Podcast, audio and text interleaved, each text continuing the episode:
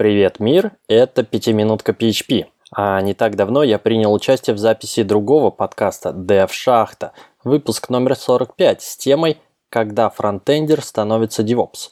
Немного про фронтенд и немного про DevOps.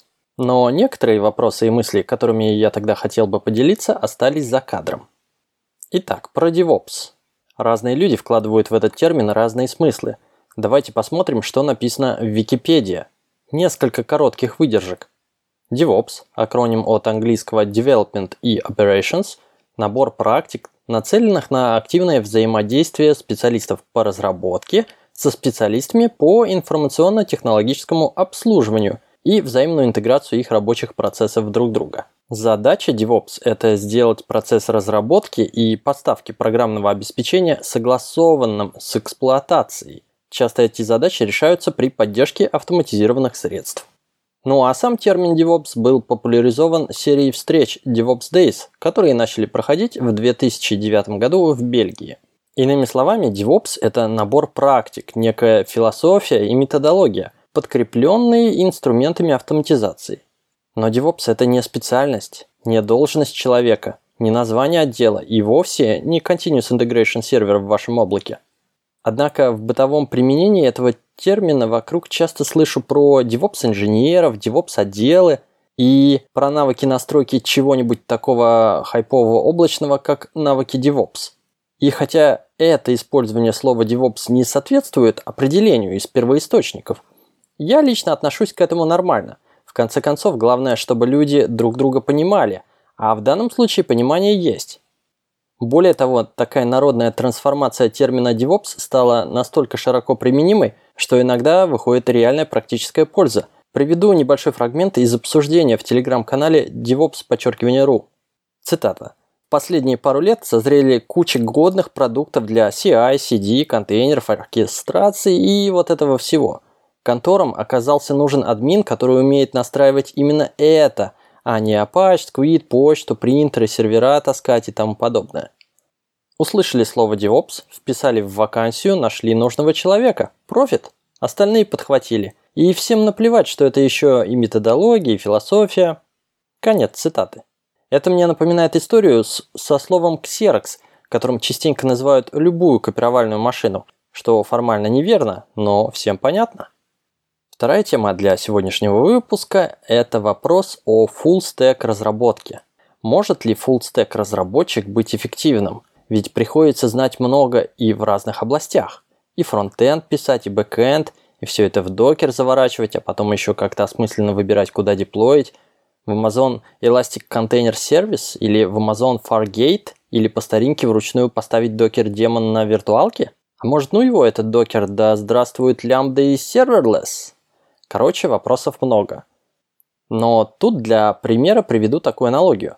Представим себе чемпиона мира по триатлону. Это вид спорта, где и бегут, и плывут, и едут на велосипеде.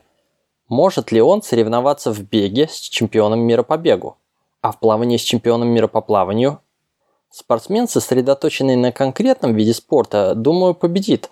Но обесценивает ли этот триатлон и его чемпионов в наших глазах? Они тоже крутые парни. Они тоже заслуживают уважения. Причем крутой триатлонист в беге и в плавании и в велосипеде даст фору любому любителю или начинающему бегуну, пловцу или велосипедисту. Но исходный вопрос был, конечно, не про уважение или какую-то оценку в глазах профессионального сообщества, а про эффективность.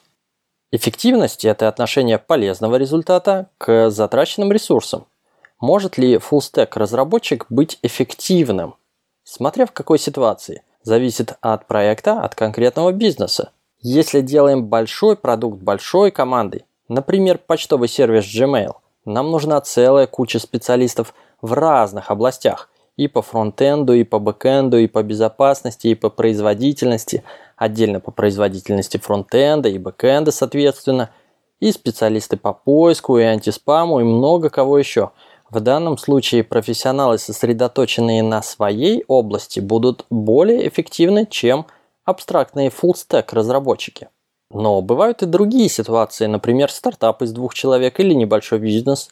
Нужна полная взаимозаменяемость. Пусть даже один больше любит пилить фронтенд, а второй в данный момент выполняет роль бэкэндера и девопса. Очевидно, каждый из них должен уметь при необходимости подменить коллегу. Наняв в такой стартап очень крутого фронтендера или специалиста по ядру Linux, например, на роль бэкэндера, мы реально снижаем эффективность бизнеса. Мы переплачиваем за сверхкомпетенции. Короче говоря, на рынке труда востребованы все, как узкие специалисты, так и разработчики широкого профиля, как senior разработчики, так и middle и junior разработчики. А нельзя в общем случае утверждать, что один эффективнее другого. Все по обстоятельствам. В каждом конкретном случае, в каждом конкретном проекте, каждом конкретном бизнесе.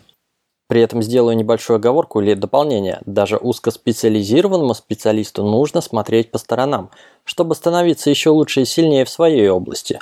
Расширение кругозора – это хорошая разминка для мозгов и источник новых идей и вдохновения. А как завещает нам философия DevOps, понимание смежных областей и интеграция рабочих процессов разных отделов еще и помогает выпускать продукты быстрее и качественнее, повышает эффективность. Так что всем развития и успехов, чем бы вы ни занимались фронтендом, бэкендом или всем сразу.